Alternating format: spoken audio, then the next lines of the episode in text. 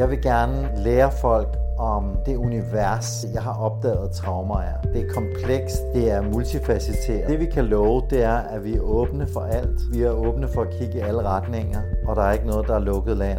Traumaterapi. En podcast med Manna Gulager og Lars Mygge. Hej Lars. Hej Manna. Og hej Niklas Trane. Hej Manna. Og velkommen til Traumaterapi-podcasten. Tak. Vi glæder os til at øh, udfolde, hvad du laver og hvordan du ser på traumer. Og vi har også øh, planer om et, et tema omkring selvtillid. Mm-hmm. Men vi kunne lige runde, at sidste gang talte vi med Bettina Ekman, som, vil du ikke sige, havde en særlig spirituel tilgang, Lars, til traumer? Nej, Nej, hvad vil du så sige? Jeg, jeg vil bare sige, at hun havde sådan en meget almoderlig tilgang mm. til traumer. Stor livserfaring, fået en masse tæsk, kommet mm. godt igennem det. Og nu bruger hun den livserfaring, hun har, øh, krydret med en rigtig sund intuition, kunne man også kalde det. Ja, altså, øh, men også kanalisering, som jeg hørte det. Og nu taler Ja, hun ikke om men- det, men på hendes hjemmeside kan man se, at hun også kanaliserer malin. Altså, Ja, det er jo i hvert fald et sådan, ja, som du siger, krydret blandet ind i hendes øh, traumeforløsningsbehandling, ikke? Afstemt efter det menneske, hun sidder overfor. Ja. ja, det var hun jo meget med, ikke at bruge det. Så nu sidder vi over for Niklas, Ja, Mm. og øh, vi har spurgt dig, hvad, hvad, hvad, hvad brænder du for lige nu? Og så sagde du, jamen skal vi ikke snakke om selvtillid og traume? og, det, og det er jo virkelig noget, jeg selv brænder rigtig meget for. Oh, ja. Så jeg er spændt på at høre på din vinkel på det. Mm-hmm. Så, skal vi så først spørge til, øh, hvordan han definerer et traume? Det kan vi godt starte Ja. med. Det er ligesom blevet standarden. Det er standarden, Ja. så har vi et, et udgangspunkt. Yes. Det er fordi, hvordan definerer man et traume, og så, så er det allerede det med traumer er mange forskellige ting. Mm-hmm. Og, øh, og der er i hvert fald en, en stor skelne mellem det, der er at tænke på som barndomstraumer, der typisk er noget, der er sket tidligt i ens opvækst, og, og som ofte består af mange episoder, der skete ofte et eller andet, som ikke var særlig rart, og som gjorde, at, at man senere hen i voksenlivet har svært ved at regulere sig selv. Det kan også være, at der var Ja. nogle virkelig ubehagelige ting, der skete, da man var lille. Men, men det er ligesom kendetegnet ved, at det skete ret tit og mange gange. Og, øh, og nogle gange, så er de traumer også ligesom alt det, der ikke skete. Så når man ligesom siger traume, så de fleste mennesker forestiller sig straks øh, de der to-tre skrækkelige, rædselsfulde situationer. Men for nogle mennesker er traumet også alle de gange, hvor der skulle have været sket noget, hvor man skulle have haft været betydningsfuld, eller skulle have haft omsorg, eller skulle have været holdt, og hvor det ikke skete. Så nogle mennesker tænker, gud, jeg har da ikke rigtig nogen traumer, og jeg kan ikke rigtig huske min barndom, og, men, men de går rundt med en fornemmelse af at aldrig have været hovedpersonen i deres liv, så der skete aldrig noget voldsomt. Men der var rigtig meget, der skulle have været sket, som ikke skete. Så, Oh. så jeg tænker på traumer, faktisk både som det, der skete, men der er også en helt gruppe traumer af det, som ikke skete, som burde have været sket. Så, så det er barndomstraumer, der er sådan en hel pose af det, og rigtig mange af os går jo med, med traumer fra barndommen. Mm. Det er jo enormt spændende, fordi Ja. Jeg har lige øh, læst øh, en bog af en børnepsykiater, der hedder Gitte Retbøl, hvor hun taler om komplekse traumer. Og det er jo den diagnose, der er på vej omkring lige præcis det, du snakker om. Og det er utrolig interessant, at i ICD-11, der kommer her lige om lidt, har de valgt ikke at tage den diagnose med, selvom alle os, der arbejder med traumer, bare føler, at det banker på nu virkelig voldsomt. Hvad sagde du, diagnosen hed? Kompleks traume. Nå, okay. Kompleks PTSD Og i det, stedet for PTSD. Så, så det kan være en enkeltstående situation, der giver kompleks PTSD, mm. men det handler om noget uforløst i barndommen. mm, og, det, og det er jo, der, inden for det område, så er det politik. Og så er det fordi, det handler om, altså hvis, hvis vi skal tage alle de traumer med, øh, så har man i USA, hvor, hvor der er et forsikringsselskabssystem, der dækker terapien, det har man simpelthen ikke råd til at behandle. Der er, det er simpelthen for dybt og for stort og for alvorligt. Så hvis man først godkender diagnosen kompleks PTSD, at at acceptere, at jeg har rigtig svært ved at regulere mig selv, fordi jeg ikke fik en kontinuerlig støttende omsorg som lille, så er der rigtig mange af os, der har brug for hjælp, og det har man ganske ikke råd til. Så selvom, selvom diagnosen er rigtig, man kan fra forskere, de, der er nogle ret enkle kriterier, man kan sige, de der fem kriterier er opfyldt, den er, den er virkelig velbeskrevet, og man kan sagtens diagnostisere og se, at, at den er sammenhængende, ligesom det er et begreb, så, så vil man fra politisk side ikke anerkende det, fordi det bliver for dyrt. Men jeg kan jo se, jeg, jeg, jeg, du har selv arbejdet på ID Academy, og jeg har jo nu mit eget institut, der uddanner psykoterapeuter, og jeg vil vurdere, 80% af dem, der formentlig både er på jeres og på vores skole, de kunne få diagnosen kompleks PTSD. Mm. Eller jeg kalder det så kompleks PTS.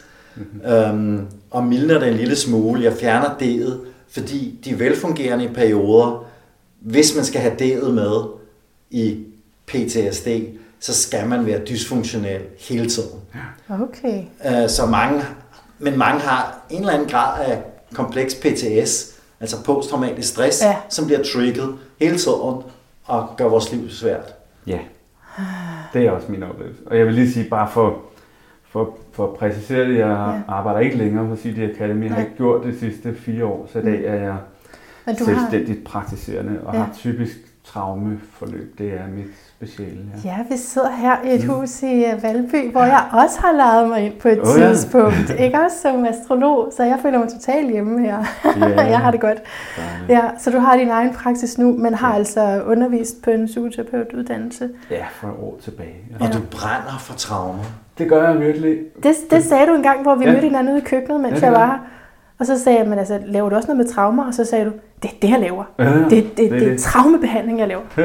Ikke? Jeg har jo lavet selvudviklingsarbejde mere bredt i rigtig mange år. Også siden, altså i 18 år har jeg Mhm. arbejdet med selvudvikling og, og menneskelig udvikling. Og i mange af de første år meget mere åbent og meget mere undersøgende, øh, altså mere bred interesse. Og så, og så faldt jeg over det her traumearbejde og, og er blevet mere og mere målrettet ind i det. Mm. Og så kan jeg se, hvor stor en gave det er for mennesker, der går med sådan nogle spor eller sår i sindet, at få, at få healing ind i det. Altså, så for mig er det et form for, for, øh, for kalds oplevelse mm. at være med til, til det arbejde, fordi mm. det er simpelthen det er en gave pludselig at få sin værdighed tilbage som menneske, mm. eller pludselig at mærke, jeg, jeg må, det er okay for mig at have følelser og behov, eller eller jeg har en stemme, som er vigtig. Altså, det er nogle af de ting, folk Ja. mister, når ja. de har traume.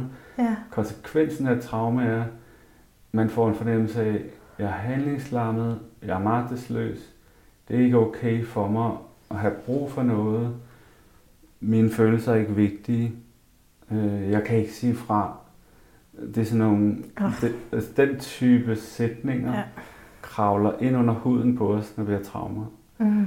Og, og det at, at få kigget på det, og få, at få det i fokus, det aftryk, som det sidder i kroppen og i nervesystemet og i sindet og i rendringen, og få healing ind i det. Altså den gave, der er af, at den healing kommer ind i systemet, Ja.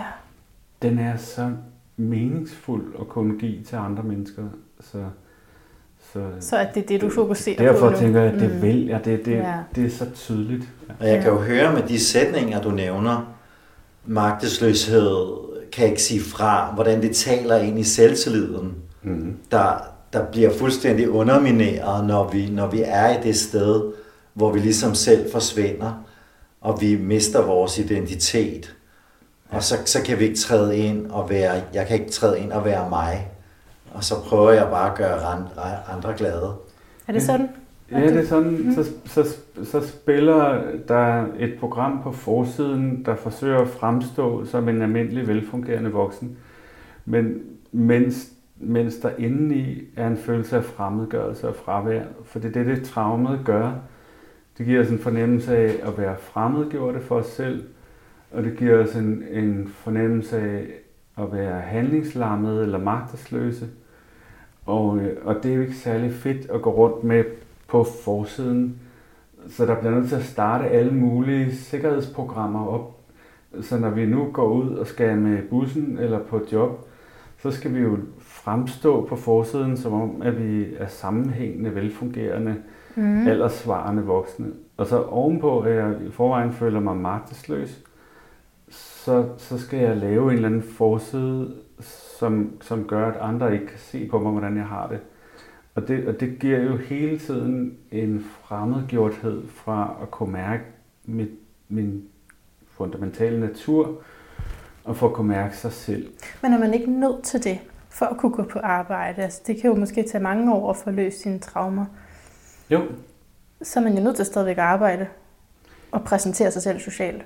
Det er den aftale, vi må lave sammen, når vi arbejder med traumehealing og sammen med, med dem, der er klienter.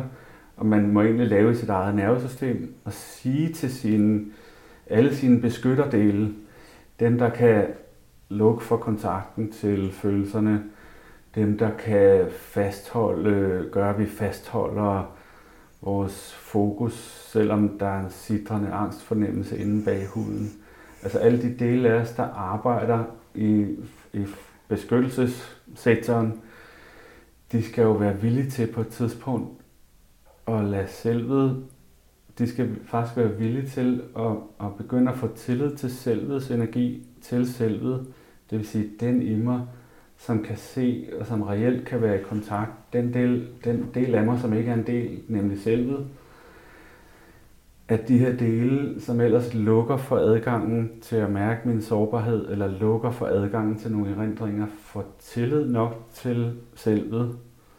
Det vil sige, den i mig, der kan se, til at de åbner for, at, at det ubehag, der ligger, kan få altså opmærksomhed.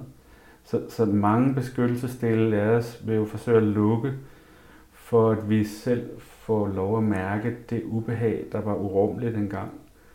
Altså, så, så der ligger steder i vores vejrtrækning, eller i vores muskulatur, eller vores indre evne til at mærke os selv, som er, som er bedøvet, eller øh, lammet, eller som ikke er gennemstrømmet af, af væren. Og, og hvis de dele af os åbner for kontakt, så kan man sige, at de dele af os, der beskytter os, er, har, står med opgaven kan de have tillid nok til mm. selvet, altså at jeg kan få lov til at mærke det, som der var urummeligt engang. Har de tillid til, at jeg kan bære mig selv? Mm. Så det er sådan, jeg i virkeligheden tænker til ja. selvtillid for at komme tilbage der. Det er, ja. som om, det er som om rigtig mange beskyttelsesdele holder sammen på forretningen. Det er lidt ligesom, du har medarbejdere i den indre, ja. i den indre butik, og så nogle af dem de er blevet, altså, nemlig, nogle af dem er blevet selvkørende, Mm. De har ikke tillid til selvet, så de siger, ja, det bliver på min måde. Så sætter en sig som en spænding i kæberne, og en anden sætter sig og lukker lige vejrtrækningen, og en tredje sætter sig og lammer sansningen i kønnet for eksempel. Og så er det ligesom, de siger, du, vi har ikke helt tillid til, at du kan komme her endnu. Wow. Og, og selvtillid er at begynde at lære nervesystemet at åbne op for, at selvet kan, kan selvets væren kan komme ind det sted. Åh, oh, det er en meget spændende definition af selvtillid, lige pludselig, synes jeg. Ja, altså jeg bruger jo rigtig meget selvværd. Mm. Så, så jeg føler, der begynder at være sådan et crossover ja. over til selvværd. Ja. Det gør der jo også. Og alligevel, når man, det gør der, det, det er helt med på. Og alligevel så virker det her med tillid ret godt. Ja. Fordi, fordi det, der oplevelsesmæssigt sker, i hvert fald som jeg tit oplever i terapien, er, når, når folk kigger på deres beskyttelsessystem, og, og man spørger om lov til, hvis, hvis der er en, der har en meget kritisk eller udskammende stemme inde i sig, der er blevet med at sige, du er ulækker, eller et eller andet. Folk har de mest ubehagelige stemmer i sig. Jeg men... har sådan en med, at øh, jeg er lige blevet for, lidt for stor. Ja. Lidt for tyk. Ja. Den har jeg lige nu. Det var ja. bare, hvis du manglede et eksempel. Ja, det er det. der kunne være alle mulige eksempler, men nogle af os har sådan nogle selvkørende ja. dele. Jeg må ikke sætte spørgsmålstegn med, hvad, hvad Niklas siger. ja. De passer på os. Ja. Ikke også? Og så, og så, Fordi hvis jeg nu stiller spørgsmålstegn med ja. Niklas, så kan det være, at han ikke kan lide mig. Ja. Det er det. Ja, den er det også. Så de her stemmer inde i os, de vil gerne passe på os. Og hvis mm. man spørger dem, den del, den del der har stemme, øh, hvad er du bange for, der kunne ske, hvis, hvis, du, hvis du gav slip? Så vil den sige, så er jeg bange for, at du kommer i konflikt, og at du ikke, at du ikke kan stå i det, og det hele ender i kaos. Derfor bliver jeg nødt til at holde dig på plads, siger den der stemme. Så, så, så den har ikke helt tillid endnu. Kan du se det? Ja. Den stemme i mig, den på en måde, den siger, jeg har ikke helt tillid til, at du kan klare dig, hvis jeg trækker mig tilbage. Så tit så handler det om tillid. Eller folk får øje på deres virkelig, virkelig sårbare del. Og så, og så står man og kigger på den. Og det skal Og bare, så- okay. jeg skal bare lige være sikker på, at Lars har, har god lyd. Mm. Så jeg sætter lige en kasse under Jeg synes, der var god lyd, men Ja. lydperfektionisten. ja, nu er der bedre. Jeg tror, Endnu Så, så, så, så vi var... Vi, Mm. Men du går ind i sådan nogle utrolig følsomme områder her, når vi snakker, så jeg kan kun sige, at du bliver nødt til at lytte til den her podcast igen. Ja. Fordi det, der, der er virkelig... Niklas snakker sig varm og snakker Mm. sig ind og ind og ind og ind og ind. Ja. Det er ligesom, det er du er på en, Mm. en spiral ind, Mm. ind, i, ind i sindet, Mm. Ja. ind i dybden. Det er meget spændende at, at Ja, følge det er din det måde. virkelig. Det er ligesom, du, Mm. du opdager det, du siger, mens du siger det. Ja, det er rigtigt. Det er nok meget sådan, jeg fortæller. jeg går ind i skoven, det kommer til længere og længere ind.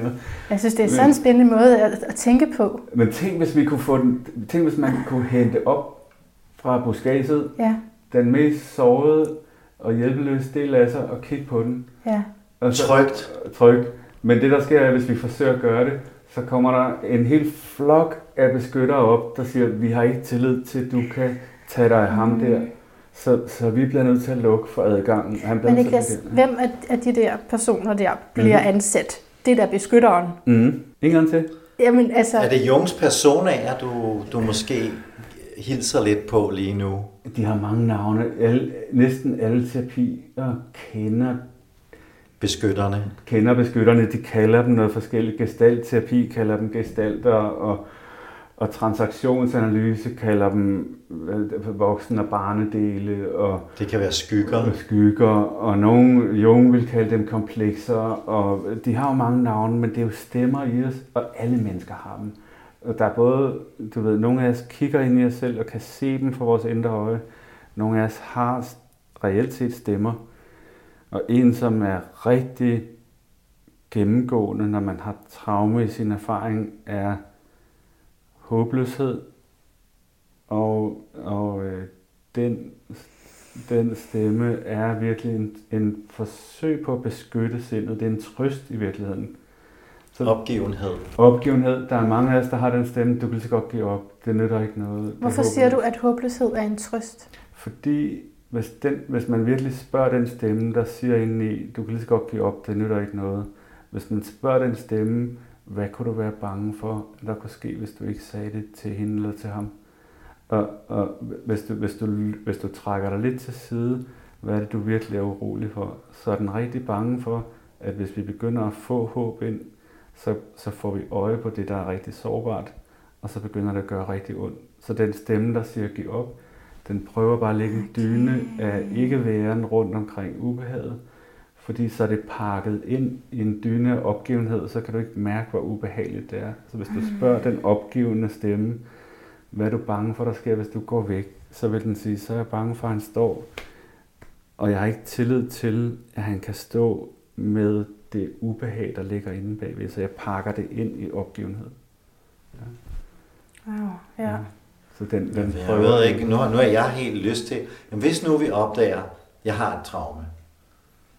Jeg... Altså et, jeg har arbejdet rigtig meget med, det er jo, at øh, da jeg er lille, så finder jeg hurtigt ud af, at hvis jeg skal have far og mors kærlighed, så skal jeg ikke sige en lyd. Så jeg bliver meget, meget passiv som barn, og faktisk springer jeg ormestadiet over som baby. Hvad er ormestadiet?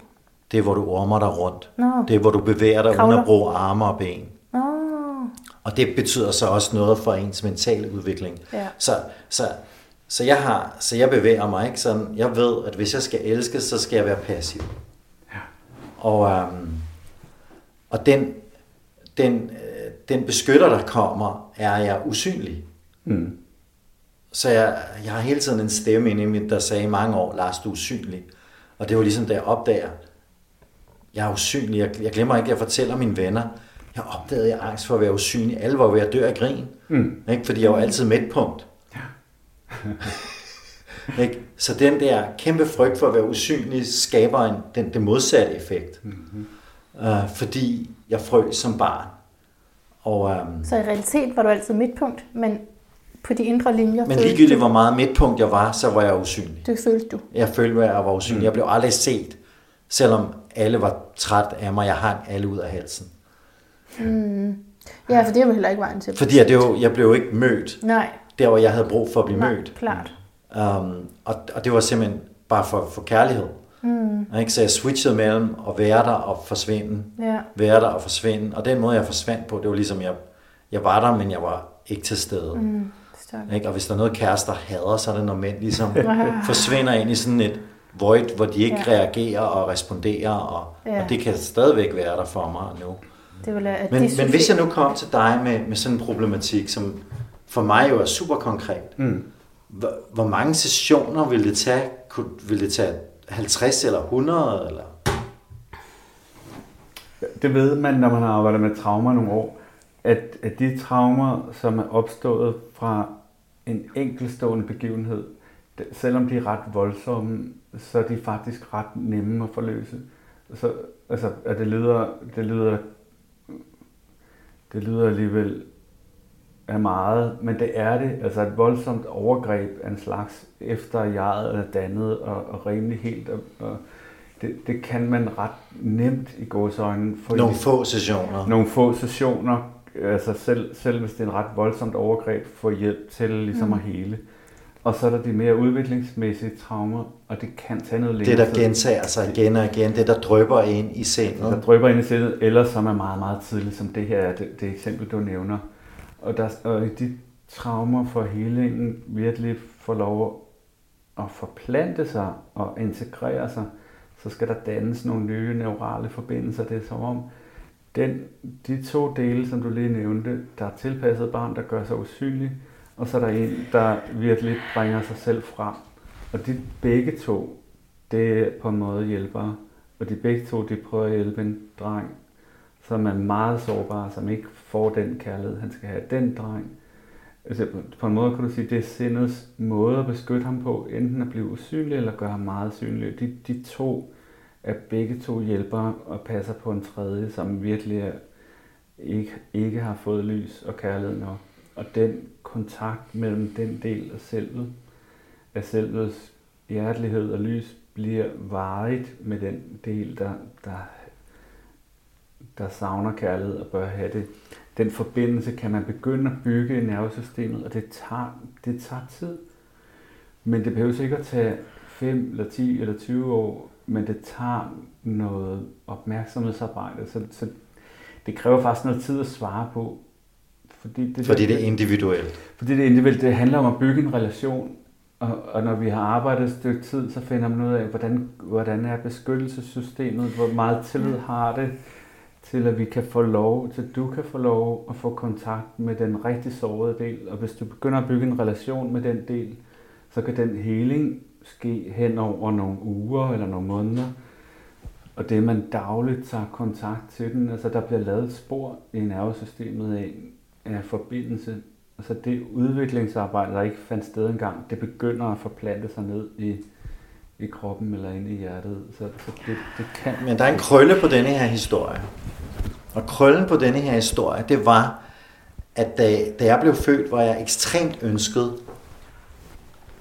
Og, øhm, og meget velkommen. Og meget elsket. Så så jeg har jo noget adfærd. Nu er jeg lige ved at, at, at læse en, en, en, en spændende bog netop om, om barnets første udvikling, hvordan vi prøver at efterligne den voksne. Um, og det er jo simpelthen, som jeg ser det, at min mor og jeg og min far, vi, vi, har, vi, vi afprøver nogle teknikker og fejltolker hinanden. Og den fejltolkning, vi har i situationen, fordi mine forældre ikke ved nok, mm. Fordi de simpelthen ikke er uddannet til at være forældre på det tidspunkt, gør, at, at vi går galt i byen af hinanden. Og det, de gør deres bedste, og, og jeg gør mit bedste, men for mig bliver det et traume, mine forældre bliver ved med at elske mig ubetinget Ja. og guddommeligt, og jeg er deres guddommelige barn.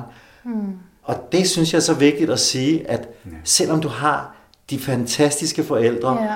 og, og din fantastiske barndom, mm. så kan ting gå skævt og blive til de her traumer, mm. som vi kan have en enorm glæde af at få forløst. Ja. Har du selv fået forløst noget spændende? Jamen, jeg, jeg, altså, da jeg voksede op, der havde min, begge mine forældre havde øh, firma sammen, og de havde enormt travlt. Og, øh, og øh, der var ikke ret meget tid. Jeg var jeg er mellembarn, øh, så, så når jeg begyndte at kigge ind i mig selv og forskellige lag af mig, og, og frygtede faktisk, at jeg ville se nogle meget, meget sårede dele, for der var ret meget spænding i mit nervesystem, og ret meget beskyttelse i det, så, så fandt jeg ret mange livfulde dele af mig. I stedet for såret, som du Ja, jeg frygtet. tænkte, nu, nu, du ved, man har fjernet tre store jerndøre, og nu tænker man, nu møder jeg en fuldstændig smadret dreng derinde. Mm. Så, så var der i virkeligheden en virkelig, virkelig livfuld Nå, dreng. fint. Så, Det var dejligt. what the fuck? Hvor, hvorfor havde jeg gemt ham væk? Ja, Men, men han havde simpelthen ikke fået plads i mig. ja fint. Øhm, Altså, jeg har også et spørgsmål. det, jamen, det, jeg synes, det er super vigtigt, at vi Ja. lige stopper Ja, op jamen, her ja. og lige, altså, rigtig mange, der kommer i traumaterapi, går ind, kommer ind i rummet bævende og bliver overrasket over, hvor, hvor let det går, og hvad der også opdages af livfuldhed og, og ting, som er rigtig glædelige at opdage. Ja, mm-hmm. hvor man kunne tænke, åh, det er bare en smertelig proces, men så i virkeligheden... Ja, og der kommer alligevel ikke noget godt ud af det, så jeg kan lige så godt droppe det, Ja. men der er fyldt med fede gaver. Ja, Der er nogle triste, kedelige gaver, men der er også nogle fede gaver. og ja. Ikke? Der er jo den der trøje med alien, som man ikke havde ønsket sig. Og fik du også sådan en? og, så, og så er der den hjertelighed, man kan få med sig selv, når man finder ud af, jeg, jeg fandt ud af, jeg har en del, det skulle man i min familie, for at være, for at være en del af fællesskabet, så skulle man løbe frem hele tiden. Når der skulle laves noget aktivt i min familie, så kæmper folk med albuerne, lidt ligesom, at der var en, en fornemmelse af, at der ikke var plads nok til alle. Og jeg kom for sent og snublede ret mange gange i det forsøg på ligesom at sige, her er jeg, jeg er også dygtig. mm. Og, og, og jeg har fået øje på, at den del af mig er, er der stadig. Og nogle gange, når jeg sidder i en gruppe eller et eller andet sted, eller til et selskab, så lægger jeg mærke til den sådan selvfølelse i mig, der gerne sådan vil øh, øh, øh, øh, møve mig frem, eller tale højere end de andre. Og, og sådan efterhånden, så har jeg fået øje på, åh, det er en dreng, der vil prøve at hjælpe mig med at være med i flokken. Og, sådan, og så kommer den der følelse af en form for selvkærlighed, eller sådan, åh, jeg kan sgu meget godt lide ham, jeg ved, at, altså, og så kan man begynde at tage sig lidt bedre af sig selv på en lidt mere kærlig måde end i. Det er rart.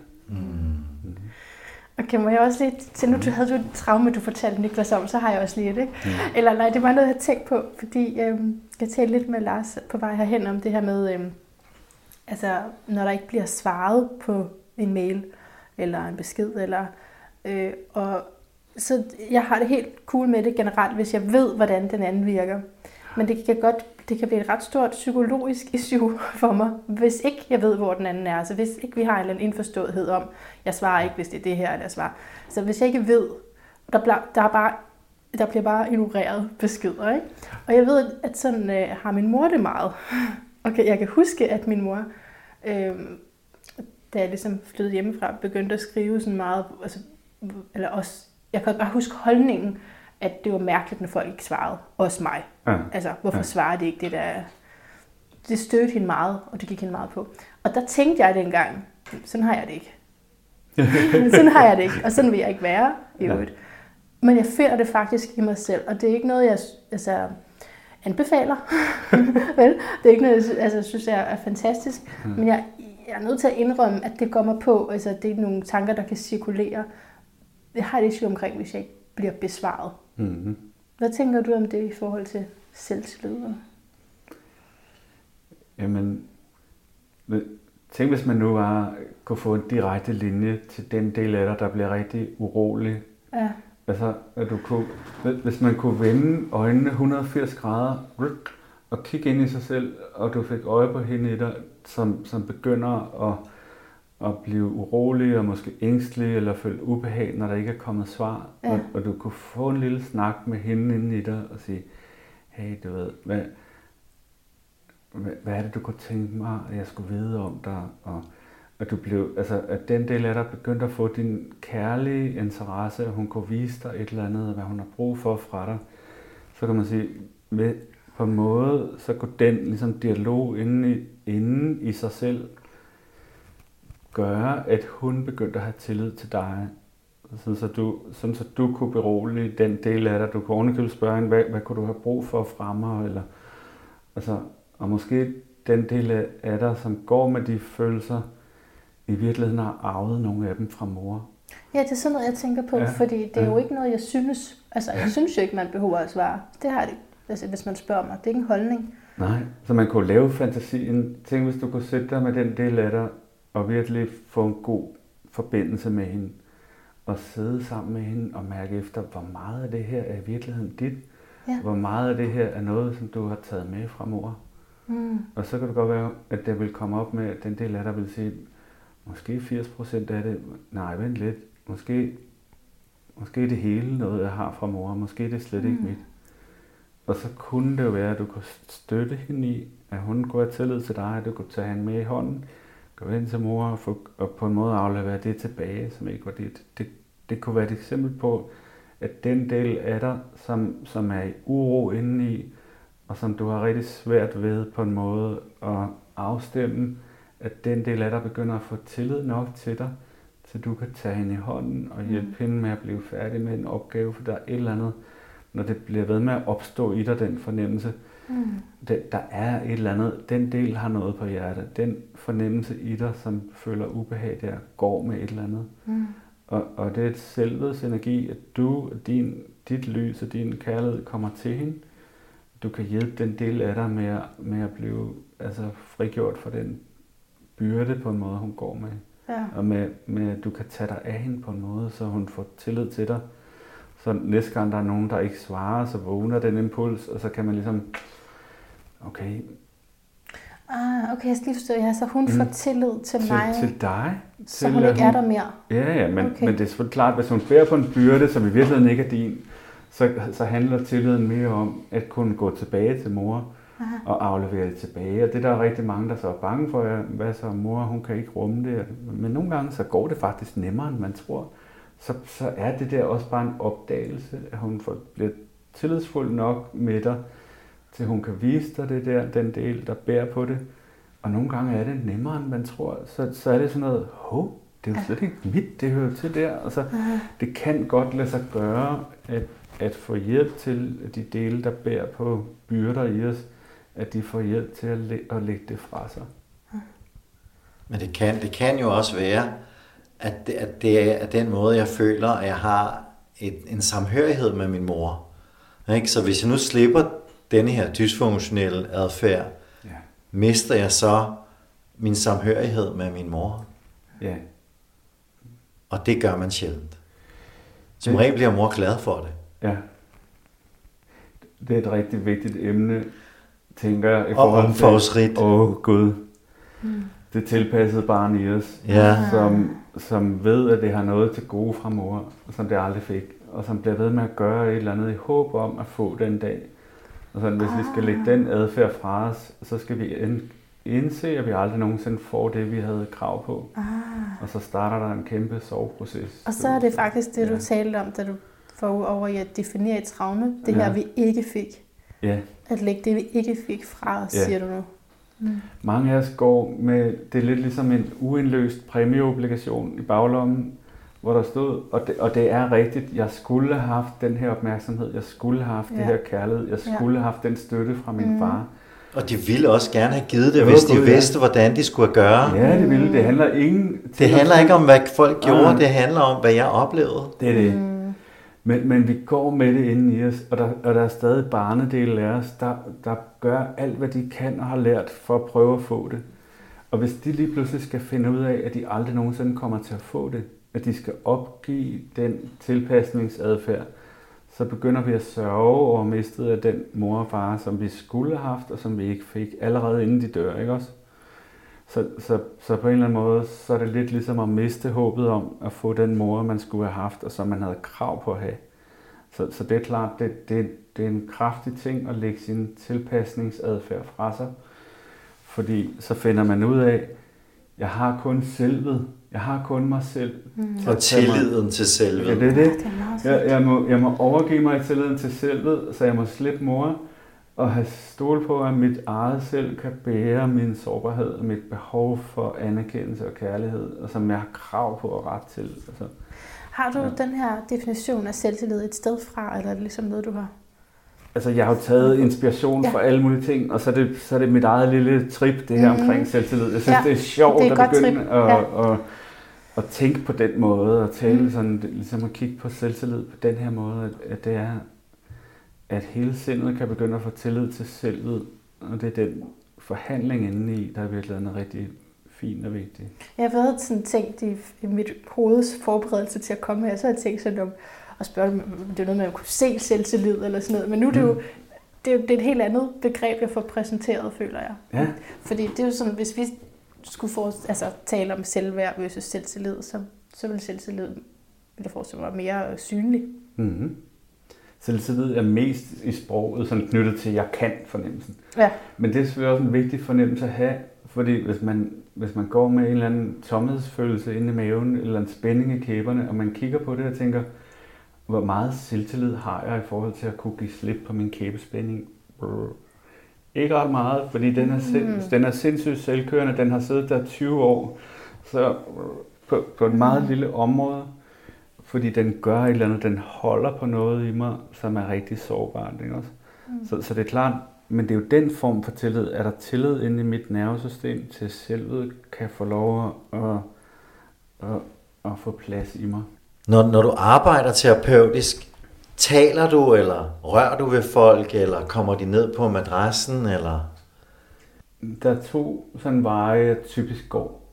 Den ene vej er måske lidt i stil med det, du kender i virkeligheden fra din tapping. Jeg bruger øjenbevægelser eller, eller andre måder at stimulere Altså, så du bruger fysisk kroppen jeg til fysisk at, kroppen. at stimulere kroppen, mens ja. folk er inde i traumet? Ja, det er det. Jeg får folk til at kigge på det mest ubehagelige billede eller sansning, der nu er i traumet. Så, så en vej at gå, hvis folk har nogle rigtig ubehagelige traumer i sig, det er at sige, det der med at at vente med at gå rundt om, om, om, om den varme grød, det duer ikke så godt. Så det, der faktisk duer bedst, det er at gå lige til det værste. Og hvis der er altså, lys nok til det, så hjælper jeg folk med det at tage fat i de mest ubehagelige situationer, eller billeder, eller sansninger, der har med traume at gøre kigge på det og mærke på det, og så hjælper jeg opmærksomheden med at få lov til at blive der længere tid. Og det gør jeg ved at stimulere kroppen eller øjnene eller noget andet. Så det er det, der hedder EMDR? EMDR, ja. Mm-hmm. Det, det er egentlig en måde, opmærksomheden får jo ikke lov til at psyken at stå stille et sted, hvor der, hvor der er rigtig meget ubehag. Så man hjælper opmærksomheden med at stå der ved, ved forskellige måder. Og så, så det er en vej, jeg går. Og, og det, det har sådan en helt praksis i sig, og, og det er ret effektivt, fordi hvis man kan blive med noget, som var urumligt, hvis man kan ja. på en måde have øjnene åbne i det i 10, 15, 20 minutter, så mm. finder sindet pludselig ud af, hov, nu har jeg stået her 20 minutter, nu, nu, kan jeg godt, nu kan jeg godt give slip. Så nogle af de her mm. virkelig ubehagelige indtryk i os, de, de smuldrer lige pludselig. Og så, så, så der kan opmærksomhed være altså en sindssygt effektiv gave at give ind i sindet, ind i specielt svære steder. Ikke? Så det gør vi nogle gange. Mm. Det er en vej. Andre gange, så har jeg mere den her type dialog, ligesom vi lige snakker om med de forskellige dele. Så, og så bliver det mere, typisk hvis der ikke er sådan et kraftigt billede eller et enkelt traume, jeg kan ikke sige, hvornår det var, men jeg har bare en generel skyldfornemmelse eller en, en diffus angst. Og hver gang jeg har fri om søndagen, er der nogen, der siger, at jeg endelig skal til at slappe af, så er der noget, der bæver nede i maven, og jeg ved ikke, hvor det kommer fra. Hvad gør du så? Så, så hjælper jeg folk med at kigge ind og mærke ind og finde en dialog med det, der kalder. Altså så, så bliver det mere noget stille arbejde. Så, men, men det er som regel noget, hvor folk vender opmærksomheden ind og sidder meget langsomt og i dialog med nervesystemet og taler med det, der sidder i kroppen, og så kommer der billeder op, og så kommer der noget mere information, og så er der noget, der løsner, og noget andet, der åbner os. Men det bliver sådan noget meget sådan stille arbejde, men nogle gange meget kraftfuldt arbejde, hvor, hvor vi opdager et eller andet, som... Det ser stille ud, når vi filmer, ja. men for, for klienten opleves det ja, formentlig lidt mere voldsomt. Præcis. Og hvad hvis man ikke kan fange de indre sansninger der? Så taler vi med de dele, der gør, at man ikke kan fange det. Aha. Så hvis man ikke kan fange de indre sansninger, så er der enten dele, der dissocierer en, eller, eller gør følsomheden mindre, eller, eller forvirrer en, eller distraherer en. Gud, jeg kan ikke, jeg kan ikke mærke min, min kederlighed, for jeg hører hele tiden bilerne ude på gaden. Okay, men øh, ho, jeg, jeg, jeg har gået med det i tre uger, men lige da jeg kom ind ad døren, så forsvandt det. Det var mærkeligt. Men så er der jo altså nogle dele af os, der er på spil. Det er jo ligesom, sindet er jo fuld af små nisser. Undskyld øh, ordet. Sindet er genialt til... Vi kan godt lide nisser. der er fuld med små nisser og alfer indeni, som er eksperter i at fjerne vores opmærksomhed fra de ubehagelige steder. Og det tryller virkelig i flere lag puh, nu er jeg pludselig ude af mig selv. Det, det er sket. Nu kan jeg ikke mærke det længere. Så, så er der en lille del af os, der har næsten sådan en katapult-effekt, den kan lave, så, så opmærksomheden rører 4 meter bag ved hovedet. Men, men hvis man er hurtig nok til at fange den, så ved de som regel præcis, og det er de dele, der har mindst tillid, det er dem, der får os ud af kroppen, ikke også? Det er dem, der er mindst tillidsfulde, fordi hvis man spørger dem, så siger de, at han kan ikke klare det. Hvis, hvis, jeg bliver, hvis jeg ikke skyder ham ud af kroppen, så gør det for ondt til, at han kan være der. Men de ved som regel, hvad de laver, så man kunne forestille sig, at sindet er fuld af små eksperter i at trylle opmærksomheden væk. De ved, hvad de laver, så selv kunne faktisk ikke klare det. Ja, altså for lige at, nej, at vende de, tilbage ja. til det der med en arbejdssituation. Ja, ja. Altså, de, de, se, sindet kunne, ja, ja, min tolkning på det, det er jo, eller generalisering på det, det er jo, at sindet kunne ikke klare det, da det skete. Ja. Men nu er det jo noget tid siden. Ja. Og nu sidder jeg jo her med en mere moden, mere vidende bevidsthed. Jeg sidder måske endda sammen med en terapeut.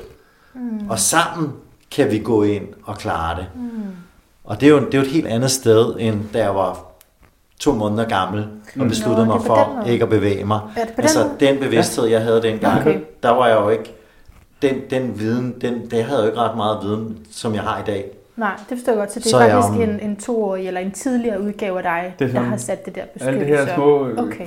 tidslommer, det er ligesom små konservesdåser. Ja. Konserveringsdåser, de er, lagt, de, de er pakket ind og snøret sammen og distanceret. Og når man forsøger at pakke dem ud, så kommer al den pansring omkring det, eller alle de reaktioner omkring det. Og, de, og, den, og alle de reaktioner tror stadig, man har den alder, som er inde i den selvfølelse, der er i den oplevelse. Så, så hvis du spørger en, der siger, at jeg, jeg er helt pansret med min ribben, og, det, og man sidder og mærker på det, så er der nogen, der har den oplevelse. Det er ligesom, jeg har et skjold på, eller en rustning på. Og hvis, de kom, hvis man kunne det, det kan man nogle gange spørge den rustning eller det skjold, ligesom man kan spørge en god ven, hvordan ser du mig? Forstår du det? Hvis rustningen kunne fortælle dig, ja. tage dig med hen til spejlet, og rustningen så kunne sige, hvordan, hvordan kigger du på mig? Man kunne spørge den om det. Lidt for overvægtig. Så, ja, altså, nej, det til mig selv, ja, men, men hvis det er sådan en rustning, så vil den måske vise dig en, en femårig dreng i spejlet. Nå, Forstår okay. du det? Den går stadig med den med det billede af dig, som, mm. som den blev hyret til at passe på. Okay. Så fem år og bliver mobbet i børnehaven. Sådan nemlig. Okay. Og så den del, der sidder og beskytter det af musklerne, den tror du stadig er fem år. Så hvis, hvis den kunne tage dig med hen til spejlet, eller hen til, til et lærred, og, vi, og du kunne spørge den, hvor gammel, hvor gammel ser jeg ud til at være i dine øjne, og sådan noget, så ville den vise dig billedet af en femårig pige. Ja. Og så, så der er sådan et opdateringsarbejde i nervesystemet der. Hmm. Klart. Igen noget med selvtillid. Så, så kan det være, at de dele af os, der sidder og beskytter, de har ikke fundet ud af, at der sidder en 50-årig mand, der, der selv kan spise råbrød og, mm. og kan klare en masse ting, du ved. Så. så egentlig kan man godt bruge dit ord, selvtillid, synonym med det, vi normalt forbinder med selvtillid, det er bare så meget dybere. Ja, fordi det er, jeg tror mit indre på, at jeg kan, har det tillid til, at jeg kan bestå i det, Ja. Ja, det er dejligt at være sammen med dig, Niklas. Mm, altså, det er jeg har en god spændende. ro sammen med dig. Mm. Um, det, det er dejligt at, at mærke din, din, din snirklede sind og din erfaring stille og roligt sive ud af dig. Ja. ja. Så, Du er så jo, du er jo jomfru. ja, Ja, men jeg kan godt lide astrologi. har, du fået, har du fået hans Ja, det fødselstidspunkt har jeg, også? for det, det var Ja. ude i køkkenet, da vi mødtes, da jeg lejede mig ind her i Valby også. Ja. Så, så, skulle du, så skulle du have alle datorerne. Ja. Så hvad, hvad, hvad, hvad, hvad er hemmeligheden for Niklas? Jamen altså, det er jo øh, et terapeutisk tegn, det her jomfru, ikke? At gå Mm. i dybden. Men øh, før vi startede, sagde du også, at du selv har lavet nogle videoer, som var tæt på perfekt. Var det ikke sådan, du sagde det? Jeg har prøvet at lave nogle videoer, og så må jeg sige, okay, det er så tæt på perfekt, som jeg kan komme, ja. Så nu lægger jeg det bare ud, selvom Det- det, det er totalt uperfekt. Og det var godt, du gjorde det, fordi at jomfruen kan godt være, altså, den er overkritisk, Ja, især med sig selv. Ikke? Så det kunne godt tyde på, at du har lavet noget terapeutisk arbejde med dig selv, så du tillod dig selv Ja, at lægge det ud, selvom det ikke var helt perfekt. faktisk. Og tit er det jo sådan, at så er det i andres øjne, altså bare perfekt. Fordi Ja, ja. at du har gået så grundigt til sagerne, som du har. Og så, ja, skrive og redigere og sådan noget, det er også en jomfru-kvalitet. ja det får jeg jo at vide, men, jeg, men, jeg, men så har jeg haft så stor en kamp med det der med stjernetegn og sådan noget, fordi mm. specielt med jomfruen, så peger man altid på, at jomfruen er nok en dårlig elsker, og Hvad? Ja, ja, lige præcis. Nej, nej. Det var også mit, da jeg begyndte at læse om øh, astrologi, så stod der det, at jomfruen er sådan en lidt nørdet perfektionist. som Nej, ikke nej. Er så, og så tænker jeg, hvis det er det, de siger om mig, så skal jeg aldrig nogensinde mere læse astrologi. Nej, nej, så, så der, der blev jeg virkelig trodsig. Det forstår Ja, jeg godt. Siden da har jeg ikke læst noget astrologi. Ej, Der, ikke der var jeg så begejstret, jeg mødte øh, Carlo Jensen for nogle år siden. Og så blev vi enige om, at når man healer for eksempel et dårligt aspekt af en stjernetegn, for eksempel at jeg er en dårlig elsker. Mm. Hvis jeg så healer det traume, som jeg ser det som, Oh, ja. Så bliver jeg ikke bare til en god elsker, så bliver jeg en super elsker. Altså især jomfru. Så, så, Det er så, så så det gode ved at have, og ligesom igennem stjernetegnene og lære om noget af det, der virkelig kan være ens faldgrupper. Mm. Når man går ind og arbejder med det, så bliver det ikke bare en god ting, så bliver det en ekstra god ting ved Ja, plus at det jo ikke Så, er, et så det er jo nok gjort, at du nu er blevet en superelsker. Det er Ja. det. Og Fordi- det, er jo, det, er jo det, det er jo det, der er livsbekræftende ved traumearbejdet, at der ligger gaver bag, bag, bag, bag de hullede steder. Men altså, det er det- dejligt. Tak for det, Judith. Det, det gør mig glad at høre. Men Der jeg- ligger en gave der. Ja, der ligger en gave der. Men jeg vil lige sige, at det har ikke noget på sig i forhold til jomfruen overhovedet, fordi den er faktisk meget i kontakt med sin krop, Okay. og er rigtig god til at se, hvad der skal være med, og hvad der ikke skal være med, og skinne imellem ting. Så, så det vil jeg... Så det er lige den der, har ikke noget på sig, men det er jo fantastisk, at du, at du jeg er glad for det, du sagde der, Lars, for det er lige præcis også sådan, jeg ser det, at, det, at man ikke bare har sådan et karaktertræk, så det er bare sådan her, jeg er, Mm. men at det beskriver nogle potentialer på godt og på ondt, og så kan man jo arbejde med dem, ja, som man ikke ja. har lyst Ja. til at tage med videre. Ikke? Så, så det jeg vil anbefale dig nu faktisk, det er at få lavet dit følelseshoroskop, Mm. hvor man ser på, hvad du er født med. Mm. Fordi jeg fik lavet sådan en følelseshoroskop, efter jeg faktisk havde lavet personlig udvikling med mig selv i 10 år. Mm. Og det der så sker, det er, at, at, øh, at følelseshoroskopet stemmer slet ikke overens med, hvem jeg er nu. Okay. Men, det er så, men jeg kan jo genkende alt, hvad jeg var. Mm. Så det er jo utrolig fascinerende. Og så kan du faktisk, hvis du møder en dygtig astrolog, så kan du så også få lavet, hvordan, hvordan kan det være, at du så er blevet til det, du er nu. Der sidder en lige her. Ja, men det gør jeg så. Ikke? Hvor- hvor- Jeg stiller en tid. Ja, nå, jeg altså, men, men det er jo mere, Ja. altså, det er jo først, når man løber sur i det, at man er i gang med sin terapeutiske udvikling, og jeg kan ikke finde ud af det, så kan man kigge astrologien. Eller hvis man er helt på bar bund, og ikke, mm. altså, så både hvis man møder en mur, eller hvis der ikke er, man tror, der er nogen mure, mm. så kan man bruge astrologien. Så kan man og, få en- og en god det, det triggede dig Ja, det til trigger at, det, den astrologibog, det der svækket i. Det samme med enagrammet. Ja. Står der, at man er nier. Og Ja, det er du er en to. toer. Fred, Ja. Præcis. Jeg kan se, du er en to. Jeg skal Ja. ikke sætte til bogs, siger jeg så. Men Det der er jo det vild, jeg er jo vild med enagrammet, fordi Ja. enagrammet, når man har healet alle sine traumer, så er man det jo alt sammen. Mm, det er det. Ikke? Så det er jo mine traumer, der gør Så mig det til en hele. syver, eller en nier, Yes. eller en toer. Ja. Ikke? Og jo mere er jeg er det i balance med mig selv, jo mere er det hele. Ja, sådan er det også i astrologi. Du er det hele. Du Og det er hele. præcis jo det, når, når hvis vi vender til- slår en, en sidste krølle rundt om det Ja. med selvtillid. Når, når, når alle de dele, sindet består af, begynder at få tillid til selvet, så bliver det til facetter af selvet, så, så, bliver det, så viser det sig, at nogle af de dele i os, som var kritiske og udskammende, lige pludselig finder en ny jobbeskrivelse. Ikke også? Og, så, mm. og så bliver de så rummer de alle sammen en del af diamanten på en måde, altså de bliver til facetter af, af, af en helhed på en, på, en, på en anden måde. Jeg bliver mere hel. Altså, du sagde, at du, de får en anden jobbeskrivelse. Det gør de Ja, simpelthen. fint. Så Ja. simpelthen bruger man energi på noget andet. Ja. Altså, når, når de dele, som for eksempel er kontrollerende, kritiske, perfektionistiske, opdager, at, din, at dit lys og din kærlighed får adgang til de allermest sårede steder i dig, og frigør de dele, som de ellers passer på, så, og, de, og, og alle dine beskytterdele får lov at kigge med på det arbejde, du gør, så kan de jo opfinde noget andet at lave, end, end at kritisere eller kontrollere. Hvis man sådan laver et lille interview med dem, okay, mm. hvad, hvad kunne du nu hellere tænke dig at lave i Niklas? Den del, der plejer at sige, du er klam eller uværdig. Du. Mm. Så får de ret sjovt, så laver de sådan en mærkeligt flop. Det er næsten ligesom en del af nervesystemet flop op. Den plejer at være rigtig kritisk, men viser sig at rumme sin egen modsætning, og så bliver den til en meget støttende stemme indeni, for eksempel som, som virkelig har lyst til at bakke op omkring, at selvet tager sig af det her sårede sted, som den ellers prøver at, at, at fremmedgøres fra.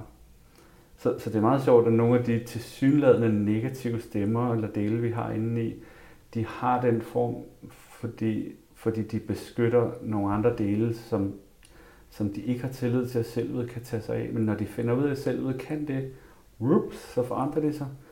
Og, og det er sindssygt forunderligt, at de tit får næsten den modsatte funktion af det, de havde før. Hmm. Så,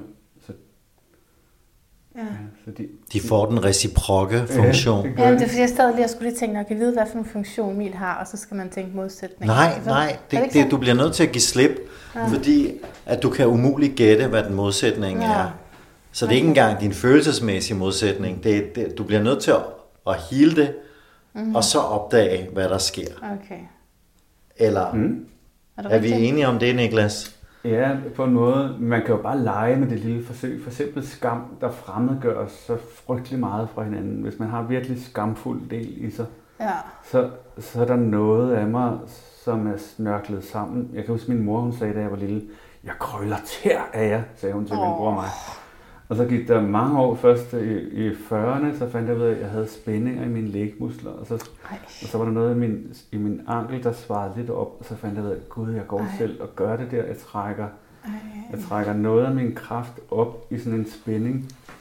Altså, så det, det i os, som, som føler sig skamfuldt, det, det kan virkelig fremmedgøre os og sørge for, at vi ikke kommer i kontakt med andre mennesker, eller noget af, af mig bliver ved med at være privat, for det er så vemmeligt, at andre ikke kan se det. Mm. Tænk, hvis alle mennesker en dag gik ud af døren fra deres lejligheder i deres mest skamfulde selv, og satte sig ind i bussen sammen og hilste på hinanden. Men at alle sad der, og man sad der et godt stykke tid og begyndte at kigge sig rundt. På et tidspunkt, så ville skammen, som ellers fremmedgøres, begynde at menneskeliggøres enormt meget. Man ville se alle de mest skamfulde individer gå rundt på strøget og sige hej til hinanden. Og, og sådan skam er i virkeligheden noget, der gør, som er virkelig forbindende i vores menneskelighed. Fordi, fordi hvis, der, hvis skammen var okay, hvis skammen måtte komme op i dagligstuen eller ud på gaden, så ville den gøre os enormt menneskelige alle sammen. Og, Så, så, så, så du oplever, at når, når, når jeg skammer mig, mm, transformerer, så kan den være, jeg er menneskelig. jeg genkender min menneskelighed meget, og jeg genkender virkelig din menneskelighed i dig, og vi får lov at, være i øjenhøjde sammen. Så når jeg transformerer skammen, Ja, så mødes vi i medmenneskelighed. Men den skal Er transformeres, eller hvad? ja, der, der skal jo et stykke opdagelsesarbejde til det. Ja, fordi du sagde det med, at Ja. vi gik ud alle sammen med skam Jeg på. tænkte, hvis man kunne det. Tænk, Ja. hvis man bare kunne gøre det. Lave sådan en dag, hvor alle skamfulde får Tog lov skam på. Og bare tage deres skamfulde dragt på, eller selv på, og gå ud af lejlighederne, og det var okay, der er frit lejde for skammen. Og vil det så i sig selv transformere det? Ja, tænk hvis man Det er kunne det. det, det er jeg Ja. 100% sikker på, hvis man lavede det er jo også, altså Ja. det er jo det, vi nogle gange laver, når vi laver gruppeterapi. Ja. Så går vi ind det sted, og måske Mm. er det svært at finde en gruppe kun med skam, men Mm. vi finder da vores skyggesider. Ja, ja. Vi Det var i hvert fald det, var det, det var det transformerende øjeblik for mig, hvor jeg skulle være betydningsløs og uden kontrol. Ja. Mm. Den skulle du tage på. Den skulle jeg tage på Og og gå i, det. være i den energi, Right. at jeg, jeg er betydningsløs og uden kontrol. Uh. Og det viser os, hvor kollektive traumer også er. Det, det er ikke kun mit eget, men det er jo i hele fællesskabet på en måde. Så det er jo klart, hvis man kunne lave et fællesskab, hvor, hvor det var okay, jeg er enormt dømmende. Hvem er du, sagde du så til mig? Jeg er mere dømmende end dig. Ja, så, så, kan du, så kan vi mødes i bussen, så, så vil du sige, hvem er du? Så vil du sige, jeg er dommer, jeg sidder og kigger rundt og, og finder ulækre fejl ved alle de andre. Så, og det gør du også. Ja. Og kan du også det? og du også. Og det, jeg synes, det er en interessant vinkling, synes du, Lars? Ja, fordi man ja. skal lige forstå, fordi du, du siger, det er faktisk okay, at skammen er der. Det er det, der er pointen Ja, med det. Det er okay, at skammen er der, og Ja, når men- skammen får lov til at være der, og selvet, og skammen får tillid til selvet, kan rumme skammen, Ja. så kommer menneskeligheden. Mm. Hvis skammen får lov at komme med op i dagligstuen, den behøver ikke at sidde nede i kælderhjørnet ned aflåst. Når dommeren får lov at være der, og jeg får fred med, at vi dømmer hinanden, for mig så kommer kærligheden, den ubetingede kærlighed. Ja. Men altså, vi er lige ved at runde af, ikke? men jeg skal okay. Bare lige forstå det her. Altså, så øh, skammen, har, har man den ikke altid øh, på sig? Hvis, hvis man har skam Jo. over noget, så kan man vel ikke slippe den? Men alle har den. Mm. Alle har skam. Alle har skam. Spørgsmålet er, hvordan er dit forhold til skam? Aha. Hvis skammen lever fremmedgjort og ekskluderet i dig, på en måde, hvis skammen, hvis skammen lever i kælderen, så bliver den en konstant ubehag og problem i dig. Ja.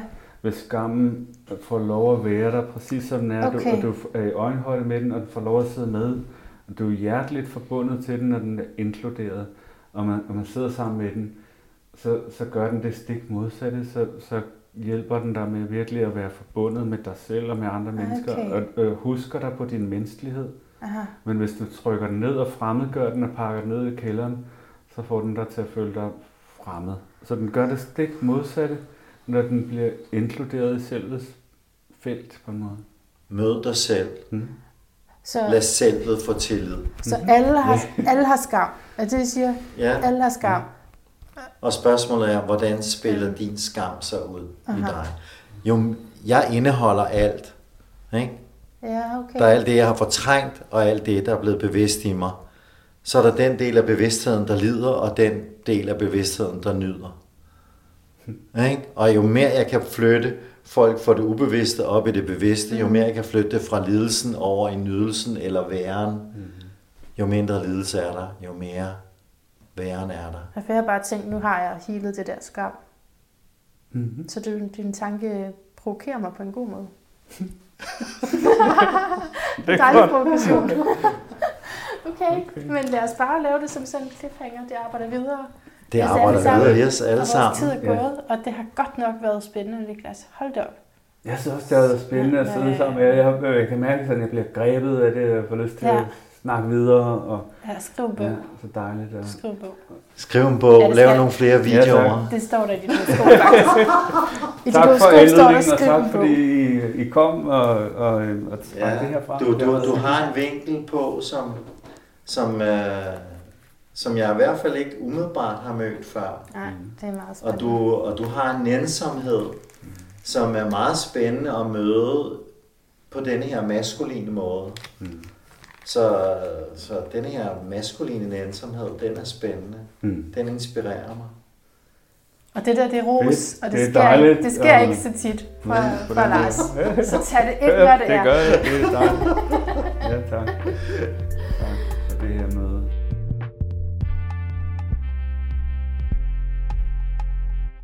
Du går ikke det store nummer ud af dit digitale selv. Uh, nej. Fordi lige nu har jeg ikke rigtig lige set, hvordan jeg kan ekspandere, og jeg har rigtig travlt. Ja. Så jeg får rigtig mange. Fedt. Så der er ventetid. Det er jo dejligt. Så skal man ikke gøre noget ved sit digitale selv. Nej, jeg, er det lidt lige meget. jeg har ikke rigtig brug for det.